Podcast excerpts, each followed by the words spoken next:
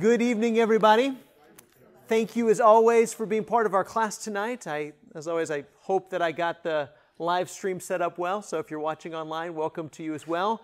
Uh, but as always, I know that you have a busy, a busy life and a lot going on in the middle of the week, and it's a big deal to stop and take time out to uh, to study Scripture and to be with your brothers and sisters. So thank you, thank you so very much for making time in your life and your week to do that. So let's go ahead and start with a prayer.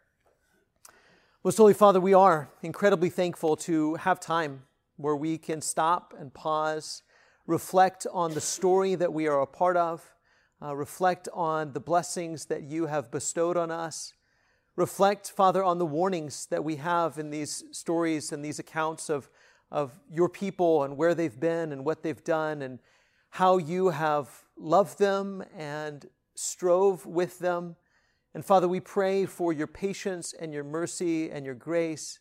We pray, Father, that you help us to learn from the people who went before us. Help us, Father, to walk by faith and not by sight. Father, help us to love you with all of our heart and our soul and our mind and our strength.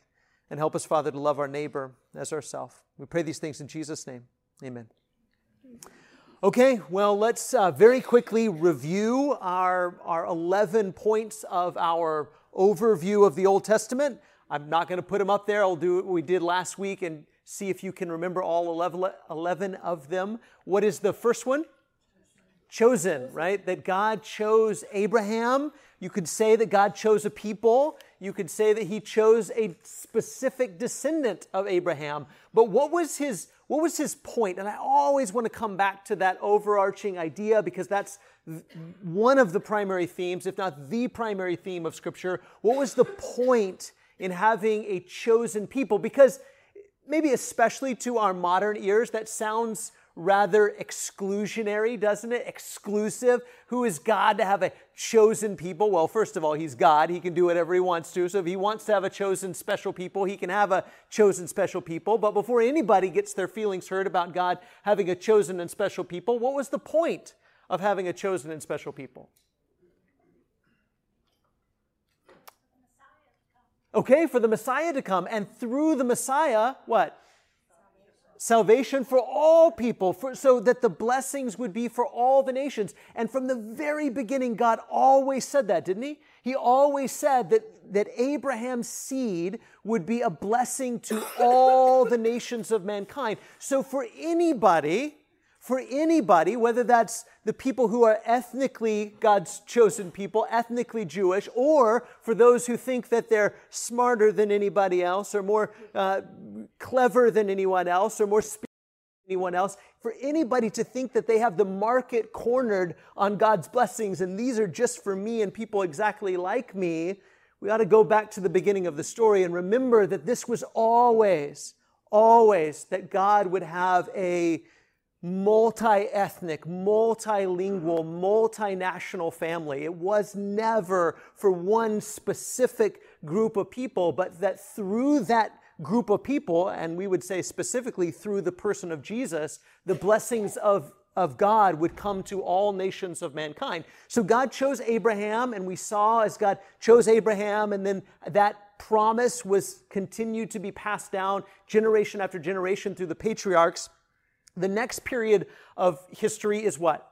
Chosen and then liberated, right? They ended up in, in Egypt in slavery, and God liberated them. He rescued them. He redeemed them from Egyptian slavery, and He brought them out of, of Egypt they came into the wilderness. God gave them the law and the promises and the, the covenant. He made it was kind of like a wedding ceremony with God and his people. And from that moment on, they were faithful and in love with God and every, they lived happily ever after, right? Is that uh, yeah, we wish we wish that's how, how this story worked, but it didn't it didn't work that way. So God made covenant with the people at Sinai, and then they marched on to the promised land, and did they go in? No, they didn't go in. Why? They, they wandered. They wandered for 40 years until that generation passed away and a new generation came. And then finally, they're given the law a second time. What book is that? Deuteronomy. So, Deuteronomy, they're given this, the law a second time, and they finally go in, and we call that period victory or victorious, right? So the victorious period of time. So they go in, they conquer the land, the period of conquest. Joshua leads them in and they begin to conquer the promised land. Of course, they don't conquer everything. We're hopeful that they will continue to do that and to walk in God's ways. Of course, they don't. And they don't do that. And because they don't do that, it's a period of lawlessness, right? They're lawless and they, they rebel against God. God allows them to be oppressed. And then he rescues them, redeems them through the hand of a judge. So this is the period of the judges, and then they're, they're rescued from that. But finally, eventually, they want a, a king, and they get a king, and through their king, they are ruled, right? They're ruled by this king, and the king was Saul, right? King Saul. And you would think, oh, they've learned their lesson. They'll never go back that way again. They never want a, a king like all the other kings, because the next king, that it's a period of united, right? It's a united, the, David unites the, the tribes of Israel, sort of a time of peace, a time of, of blessings. And then right after David comes Solomon. And in the beginning, Solomon starts off so great, right? He asks for wisdom. He wants to be wise so that he could rule God's people. God gives him wisdom. It doesn't take very long. We talked about this last week. He starts to pursue all the things that God told him not to, sort of the forbidden fruit for kings. And what was the forbidden fruit for kings? Horses, specifically horses from Egypt, right? What else? Money, yeah, gold, lots of gold, and wives. And Solomon did all of it, right? Just like all the other kings. And so Solomon went the way of all the other kings. And then the nation was, quickly after Solomon, the nation was divided, right? So we have this period of division where the, we have the northern kingdom of Israel and the southern kingdom of Judah. So we talked about last week. So we have this period of division, but we know what comes next, right? Even though we haven't gotten here yet, it's divided and then exile. So Assyria comes in, wipes out the northern tribes, the northern kingdom of Israel. Uh, Babylon comes in 130 years later or so, wipes out the southern kingdom of Judah, carries them off into captivity. They spend, you know, some of them never come back. We'll talk about that tonight. Uh, but eventually, there's a period of, after the exile, returned, right? So they come back to the promised land. So there's a return specifically to Jerusalem, a rebuilding. We'll talk about that next week, Lord willing. So they returned, but even after they've returned, it's, it's still not, it's not what it was supposed to be.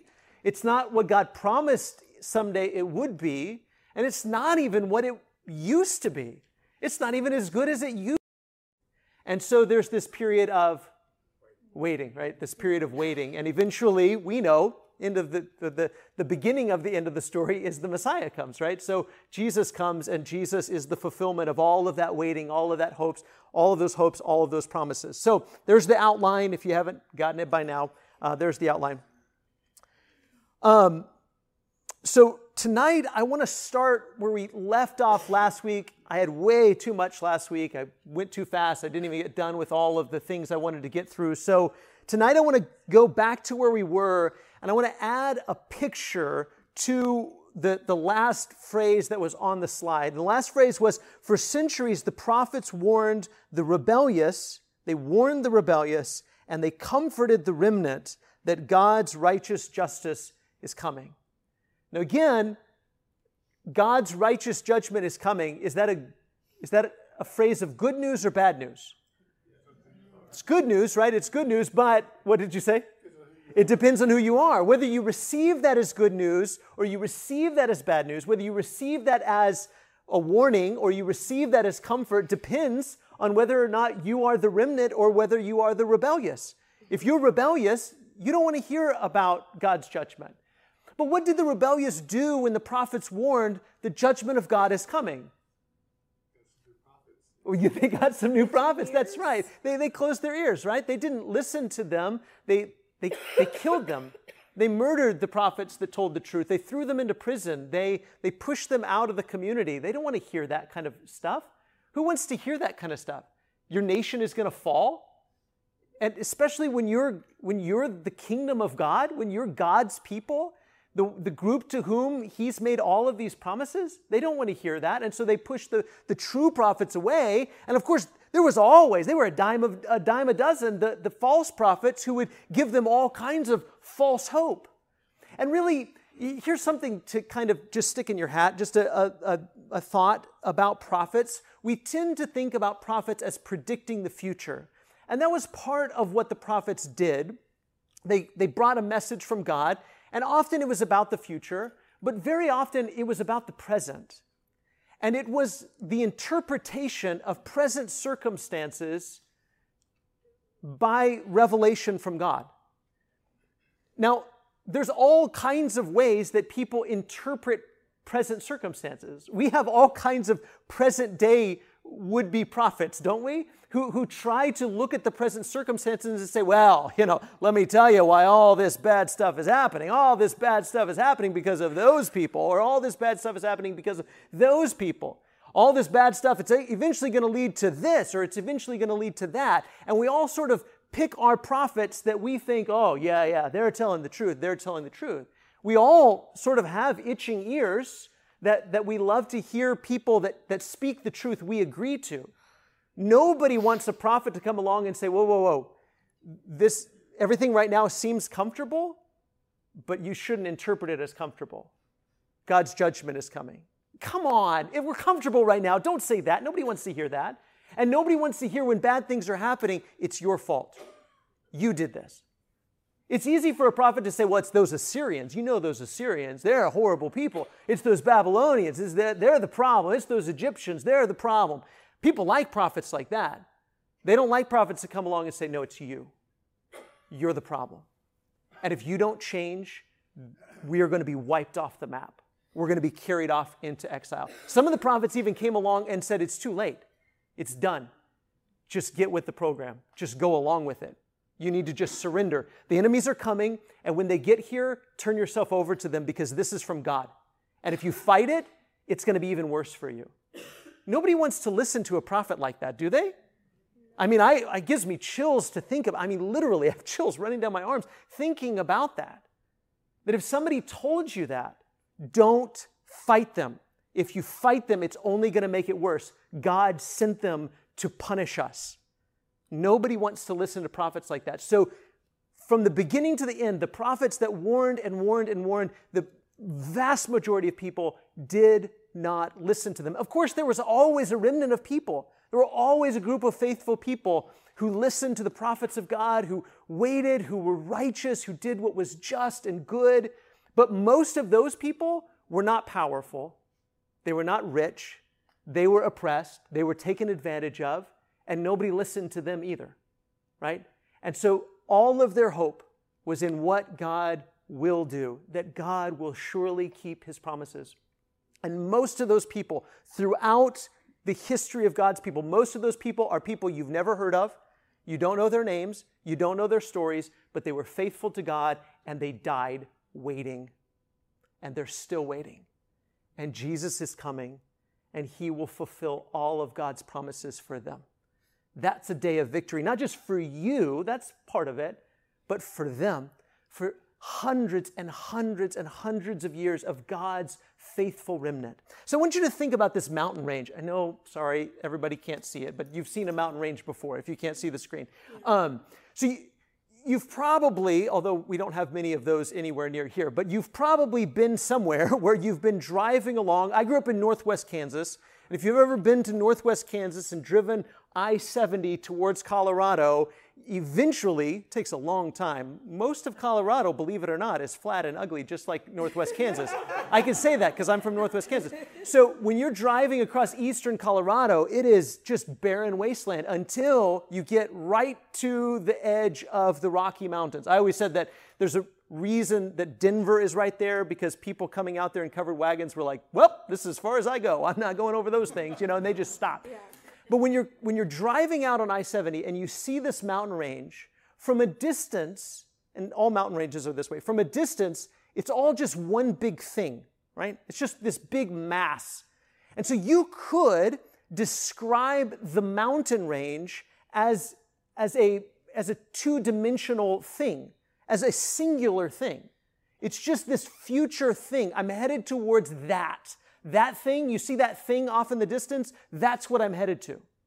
And when you read the prophets, a lot of scholars compare the prophets to, to that sort of a description where the prophets are saying, God's justice, it's coming. This beautiful paradise, it's coming. The horrible punishment for the rebellious, it's coming. And it's all just this, this future flattened out thing. Now, as you get closer and closer and closer to the mountains, in fact, if you start driving up in the foothills of the mountains, you realize well, it's not just one flat thing. This is actually hundreds of peaks, hundreds and hundreds of peaks. And between the peaks, there may be there may be miles and miles and miles of valleys between the peaks. In fact, there may be a peak and then a, a, a, valley and then another peak before the other valley, and the peak you saw, you didn't even see that middle peak before. There's all kinds of terrain in between those peaks. You, you see what I'm saying? And the prophets are like that. And so as you start to experience the, the things that the prophet said were coming, it's not about chronology. And, and really, it's not about, well, what's, is it going to be this and then this? Well, so many of these things transpired hundreds, sometimes thousands of years away from one another. But if you just listen to the prophets, it, it sounded like it was one big thing. Were they wrong? Did they lie? Well, of course not. It's true. It, it was all in the future. But right now, we're sort of in the mountains right now. We've passed many of those peaks. So, depending on which prophet you're reading, you may be reading from a prophet who says, Listen, listen, we're going to be carried off into exile. Assyria is going to destroy us. Okay, well, that's probably a, a northern kingdom prophet, right? Before Assyria, Assyria destroys the northern kingdom. Okay, so that peak is still in the future. And then they may even talk about the Messiah. Oh, wait a second. Is the Messiah going to come right about the same time of the Assyrian destruction? Well, no. They may even talk about the return to Jerusalem. Wait, is the return to Jerusalem going to happen? You see, it, it's all just this future reality that's all coming, but they weren't concerned with chronology. They weren't concerned with what's bigger than the other. It's just all out there. Because for a lot of the people to whom they were speaking and writing, really wasn't going to matter for them anyway, was it? Other than the Messiah is going to take care of you. And you're going to experience the promises of God. And the way things are now are not the way it's always going to be. And there's a great deal of hope in that, isn't there? These enemies that seem so big and these unrighteous people that are taking advantage of and oppressing, and there's so much injustice. It's not always going to be like this. God is going to take care of all of these things, and it's a mountain range that's out there in the future. But then as you get closer and closer, you, you start to experience, oh, that, that mountain range we passed back there, that was one of the things the prophets were talking about. And, and we're standing on another one, and there's still another one in the future. That's where we are right now. And so as we think about this idea that the prophets warned the rebellious and comforted the remnant that God's righteous justice is coming. The destruction of Samaria in Israel was part of that. The destruction of Jerusalem in Judah was part of that. The return of the exiles was part of that. The first advent or the first coming of the Messiah is part of that. The second coming of the Messiah is part of that.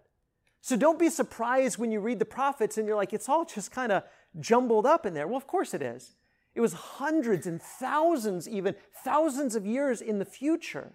So, of course, the prophets just described it as this beautiful picture for the remnant of what is to come. This future reality is coming. And, and now, as those of us who are reading it and still drawing encouragement from it, there's so much we can still draw from it, right? One, in that we could say, Praise God, the justice of God came. Praise God, the justice of God is here. Praise God, the justice of God is still coming. And that the day where God swallows up death forever, the day where everybody can sit under their own vine and their own fig tree and have perfect peace, the day when, when babies will play over the venomous snake's hole, those days are still coming. All of these promises, all of them are coming true in Jesus. They're all coming true in Jesus. So for us to say Jesus fulfills all of these things is true, but we can't go so far, I don't think, as to say, Jesus has already fulfilled all these things, as if all the prophecies that the prophets laid out have already come to pass, because there's so much of this that you read it and you think, oh, okay, okay, like perfect, like the land is going to be perfect, and the, the glory and name of God is going to cover the earth like the sea, the waters cover the seas. And you think, well, did that happen when they returned from exile? Kind of, yeah. Did that happen when Jesus showed up? Kind of, yeah. But am I still waiting for the ultimate fulfillment of that? You better believe it. And so when you read people like Paul and Peter, they're still longing. They're saying, yes, Jesus is the fulfillment of all of the prophetic hopes, but they're still longing. Peter says, we're still looking forward to the new heavens and new earth in which righteousness dwells. Where did he get that idea? Isaiah, Isaiah. They drew all of this hope from the prophets and that they understand that Jesus is the one on whom all of these prophetic hopes and promises converge. All of these hopes and promises of the Old Testament prophets, they all confer, converge on Jesus. And we're still looking forward to. So when you read Isaiah and Jeremiah and you read these beautiful pictures, the way that scholars like to talk about it is the kingdom is already, Jesus said that, right? It's already, but it's still, there's a sense in which it's not yet. So there's this already and not yet sense to the kingdom of God. Okay, we've been talking a lot about the story of Samuel Kings, 1st, 2nd Samuel, 1st, 2nd Kings, all sort of one collection of scrolls. So Samuel Kings tells this continual story and we've said this before, but only briefly. What's the point? What's the point of the Samuel Kings story? How does it end? How does Samuel Kings end?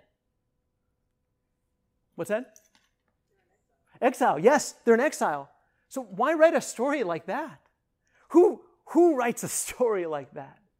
Who writes this story of, well, you see, here's the thing. We asked for a king, we got one. He wasn't real great. We got another one. He was pretty good. And then it all just kind of fell apart from there. And here we are in exile. Here we are in exile. To this day, here we are in exile. Why write a story like that? The mountain range, the prophetic mountain range.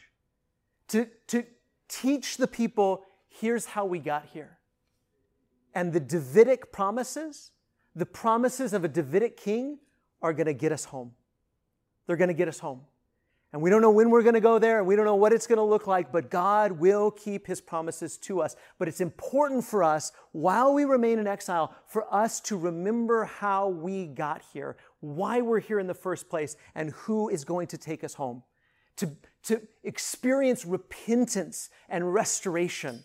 Okay, so, so kind of think about that, but then kind of transition and, and ask yourself this question as the people went into the promised land initially, we said, what was the second giving of the law?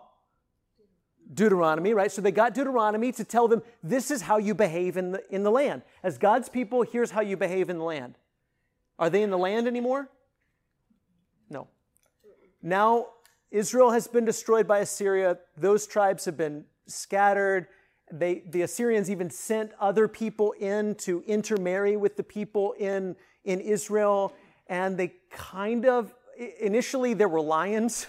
And so the Assyrians were like, we don't know. Like that, that God is really mad at those people. And so you probably need to have like a priest that belongs to Israel, like teach them how to live because people keep getting eaten by lions. So like send somebody in there. And so they try to kind of have this hybrid like you can have your idols and some of that pagan stuff, but you also need to worship Yahweh and have some of that. And so that became what people?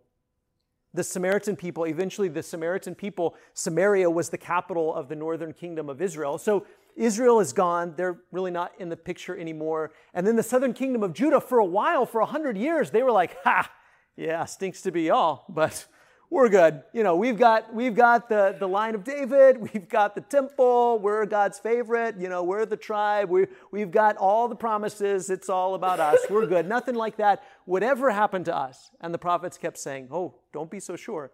It's coming for you too. this punishment is coming for you too. And so eventually, Nebuchadnezzar, Babylon comes in, and wave after wave, they carry the people off into exile, eventually come back and just entirely decimate the city of Jerusalem. It's gone. I can't even, I can't even imagine. I mean, I know how we probably, whether you want to or not, probably feel that kind of instinctual tie to places like Washington, D.C., and our monuments there they're not sacred. Sorry, they're not sacred. Not like the temple of God was sacred. This was sacred. God chose this place to be his special dwelling place and set it apart above all the other places on the face of the earth.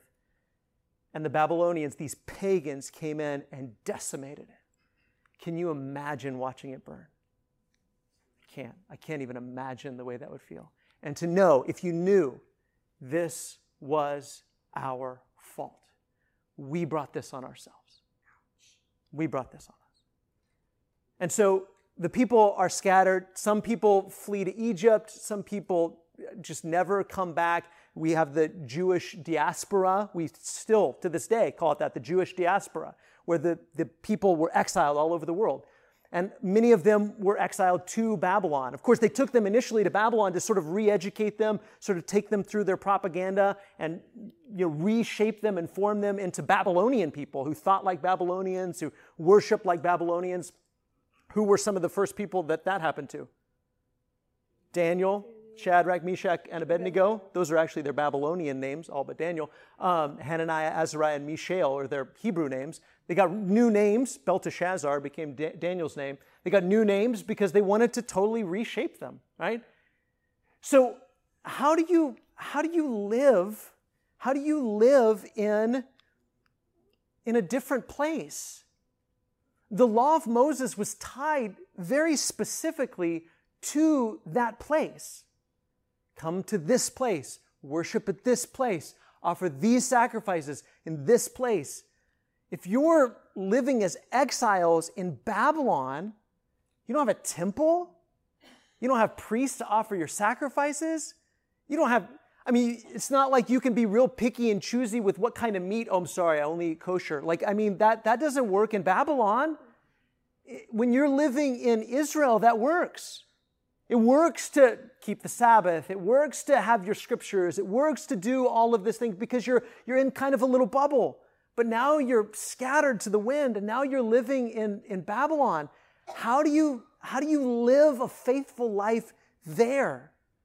And so that's why we have books like this. Daniel prophesied probably from about 605 to 520 BC, just to kind of give you an idea how far ahead of Jesus that is. So about 600 years before Jesus. So Daniel is one of the, he and his friends, probably because they're young royalty, probably teenagers uh, from royal families, taken to Babylon to go through a re education camp. And they get there. And what are some of the stories that we read about Daniel while he's exiled in Babylon? What's one of the first stories we read? It's actually about food, right? Yeah. Absolutely. Eat, eat the king's best food, best food. Why can't Daniel and his friends do that? They were, the, the food was not pure for them. Absolutely. This is not meat that we can eat. And so they eat only vegetables, and God provides for them. Who does, from the very beginning, who does Daniel's story remind you of? Joseph's story a lot, doesn't it? He's, he's sort of exiled in Egypt. So you see a lot of echoes between Daniel and Joseph. And so God watches over and causes Joseph to prosper even while he's in a foreign land. And, and Daniel has the same sort of experience. What, it, what is this teaching us? One, God hasn't abandoned his people, and there's still a way to be faithful, even in Babylon. And these, these, these are people that have been brought into the Babylonian court. Like their names have been changed. They're wearing Babylonian clothes, but yet they're still finding a way to be faithful to God in the middle of a pagan empire, in, the, in, in royal roles as overseers in, in the in the inner workings of Babylon, they're still finding ways to be faithful. So we have Daniel and his friends for uh, refusing to eat the meat, um, refusing to bow down to the golden image. His friends get tossed into the fiery furnace.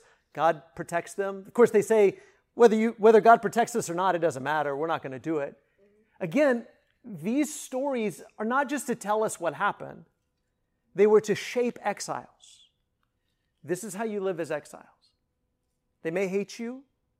They may despise you. They may f- make laws against you. They may throw you into a fiery furnace.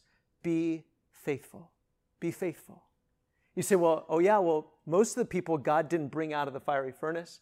You know what I'd say? Not yet, but He will. And every one of God's faithful people will walk out unscathed, alive from the tombs.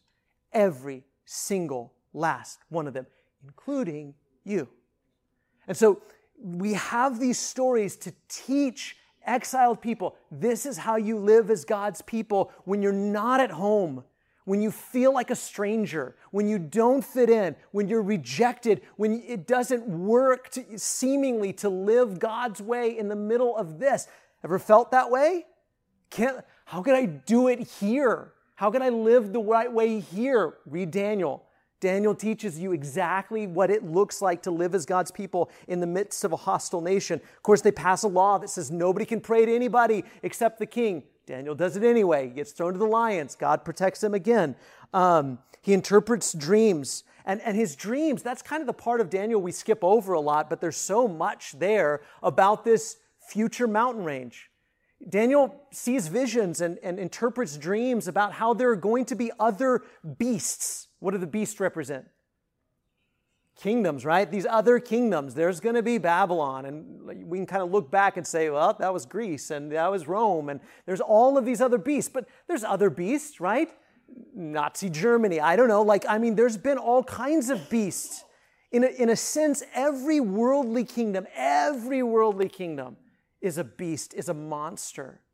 And then Daniel sees this vision, and over and over again, things like this. He says, I saw in the night visions, and behold, with the clouds of heaven, there came one like a son of man. And he came to the Ancient of Days. So he sees this man, this human, coming up to the Father, to Yahweh, and was presented before him. And to him, that Son of Man, was given dominion and glory and a kingdom that all peoples, nations, and languages should serve him. His dominion is an everlasting dominion which shall not pass away, and his kingdom one that shall not be destroyed.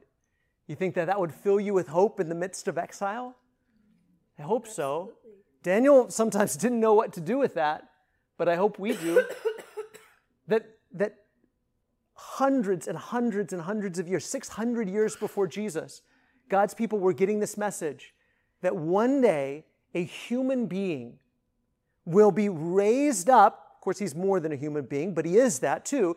Raised up to sit at the right hand of the Ancient of Days. And he's going to be given rulership over all the nations of the world. Now, again, I mean, if you had read this, like if you had looked in at some of these stories and you had been a Babylonian, I mean, it would have been laughable, wouldn't it? who do you who do you people think you are? Your God?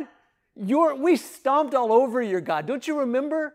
We, we stomped all over your God. We stole all of his stuff. We're having parties out of his Tupperware. We're, we stole all, we, your God is nothing. Your people are just scum between our toes. And you really think that uh, someone that your God anoints is going to rule over all the nations of the world?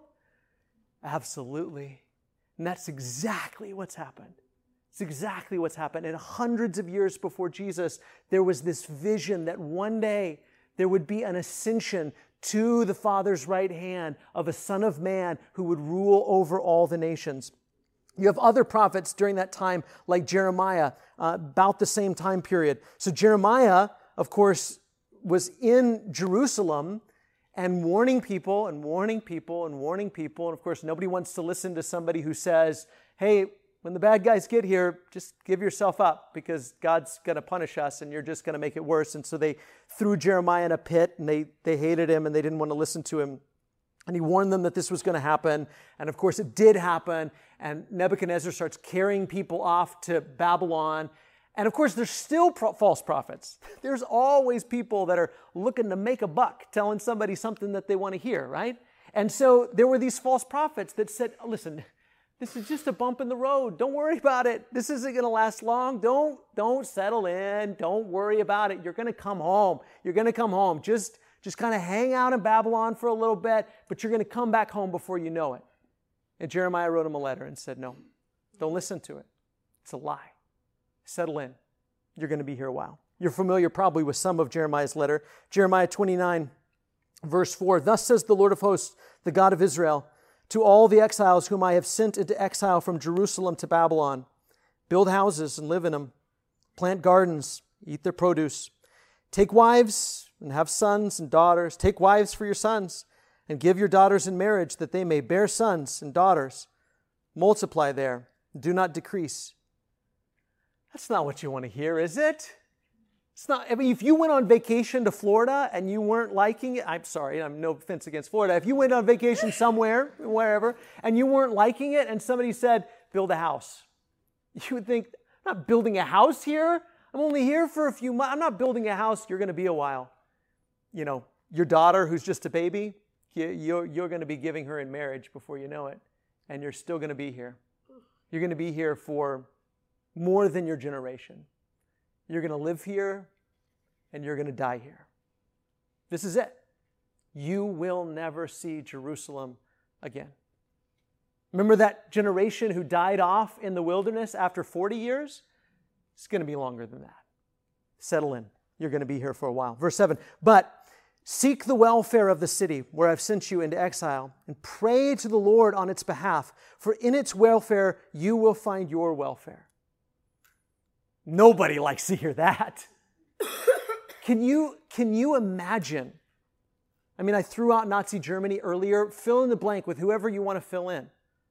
Think about a group of people you can't imagine dragging you out of your home, sometimes at the worst of it, putting hooks in you, dragging you across the country to a new place and you're sitting there by the river weeping and gnashing your teeth, and this prophet writes you a letter and says, Build a house and get ready to spend the rest of your life here. And while you're here, seek the welfare of this city.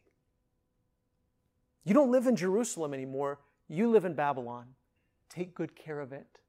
Bless this place. Because as you bless this place, as you are a blessing to this place, as you seek the welfare of this city, you also will benefit from doing so because this is going to be your home for a while. Verse 8 For thus says the Lord of hosts, the God of Israel, do not let your prophets and your diviners who are among you deceive you, and don't listen to the dreams that they dream, for it's a lie that they have prophesied to you in my name. I did not send them, declares the Lord. For thus says the Lord, when 70 years are completed for Babylon, I will visit you, and I will fulfill to you my promise and bring you back to this place. Now, if you're 30 or 40 or 50, and somebody says to you, Don't worry, 70 years, we'll start coming back. Start coming back. How do you feel about that? I mean, good for my kids and grandkids, I guess. Maybe if they're part of the lucky group that gets to go back. It's going to be a very, very long time. But God says to them, For I know the plans I have for you, declares the Lord plans for welfare and not for evil, to give you a future and a hope. Now, we have, whoa, we've just watered that phrase down so much, haven't we? He's not talking to any one individual. He's saying, I have plans for Israel. I have plans for Judah. I have plans for Jerusalem. I have plans for the Jewish people. I will bless you. I haven't given up on you. I'm still your God. You're still my people. I still have a plan that I'm going to fulfill through you. You're still going home. This, this isn't ending here. Keep your faith, keep your hope, keep your identity, keep your eyes on God. And, and the remnant of people, like Daniel, they remained faithful to God. They even prayed towards Jerusalem. They still knew where their home was, right? They still knew where their home was. They knew Babylon's not home, home. I may never get to set my eyes on Jerusalem again, but this really isn't home. But while I'm here, I'm going to seek the welfare of this city. I will not hate these people, and I will not hate this place, and I will not be resentful, and I will not be bitter. Because God brought me here, and God will take my people home. God still has a plan for us.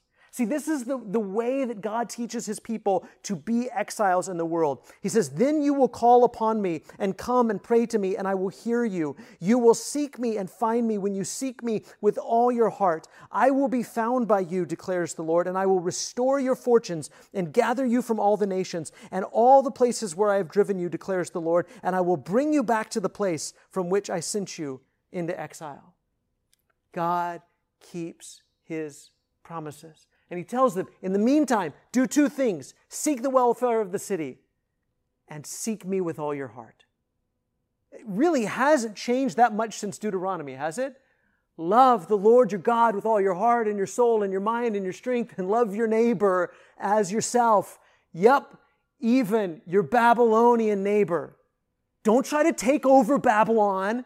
Don't try to make Babylon Jerusalem 2.0. This isn't really home, but you're going to be here for a while. And while you're here, seek their welfare. Love them. And love me. Love God. Seek me with all your heart. Exiles typically do one of two things. Either they assimilate, right? They assimilate, which is what the Babylonians were hoping that they would do.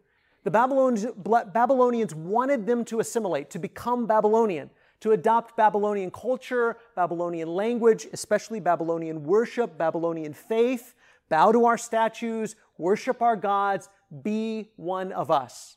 And it's really easy to, not, not easy, but in some ways it resolves the tension. If you are an immigrant, if you are an exile, if you don't, especially if you don't have a home anymore, to just assimilate to wherever you are and just become like everybody else. Don't stand out.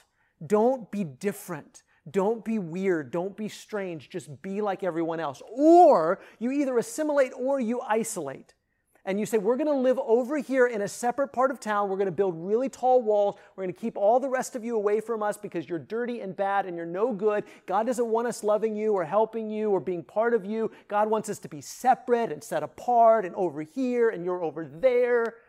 That, that, people that are exiles tend to do one of those two things either assimilate or isolate. But God calls them to live in this weird other way that is totally unnatural. It doesn't come natural to exiled people, it doesn't come naturally to you as Christian exiles. God taught the Babylonian exiles another way to be loving and cooperative, right? Seek the welfare of the city, but unique and restraint to conformity sorry, resistant. You're right, resistant. Resistant to conformity. Thank you, Audrey. Yes, to be loving and cooperative, but also unique and resistant to conformity. Don't conform. Be, be distinct. Be unusual. Eat the foods that you're called to eat, even if that means you eat vegetables only. Don't bow down to their gods, even if that means you get thrown into a furnace, even if that means you get thrown to the lions. Be faithful to God. But while you live here, love them, cooperate with them, work with them, seek the common good of the city. That's an incredibly unique way to live, isn't it? It gives me chills to think about. And this is the way God taught his people to live. Because from this point on, even when they came back to Jerusalem, they were never really, there was a small period of time during the Maccabees, we'll talk about that later, but small period of time where they were sort of self governing and self ruling, but for the most part, they were in exile. Even when they were home, they were in exile.